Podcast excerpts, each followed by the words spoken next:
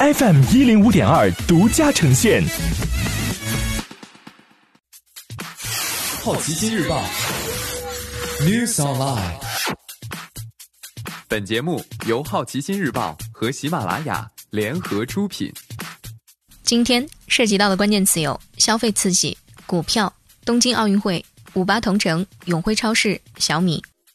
国内多地推消费刺激政策，发消费券一周多半天假。浙江政府要求主管部门加快研究制定发放消费券、旅游券的方案，鼓励每周休息二点五天。南京则是已经开始用摇号的方式发了三轮消费券。据新华社称，超过六十七万人领到券，在五天内带动消费近千万元。北京的消费刺激政策还在研究，昨天发布的消息主要是汽车方面。据称，考虑在接下去的三个月多发十万个汽车车牌额度。不过，据财新报道，相关消息已经被。删除。美国上市公司高管提前套现九十二亿美元股票，也提前启动了防疫。美国上市公司需要通过 From FOR 报表披露公司高管交易股票的信息。华尔街日报日前查了四千多份相关报表，发现美国上市公司高管在二月一号至三月十九号之间至少卖了九十二亿美元股票。截止前一交易日，他们规避了股市暴跌带来的十九亿美元账面损失。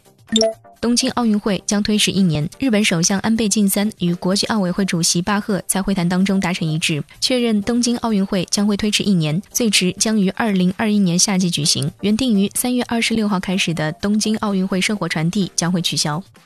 今天你不能错过的其他新闻有：二十国集团领导人视频峰会将于二十六号举行；五八同城收购优信 B to B 二手车网上拍卖业务。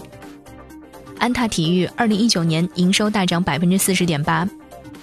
永辉超市建设生鲜物流基地，投资五千万成立物流公司。小米、OPPO、vivo 等所有中国手机品牌将暂停印度工厂生产。全球智能手机出货量二月大减百分之三十八。以上就是今天好奇心日报 New Sunlight 的全部内容，也欢迎你把刚才的收获告诉周围的朋友。好奇心日报 App，高颜值新闻媒体。让好奇驱动你的世界，我是施展，下次见。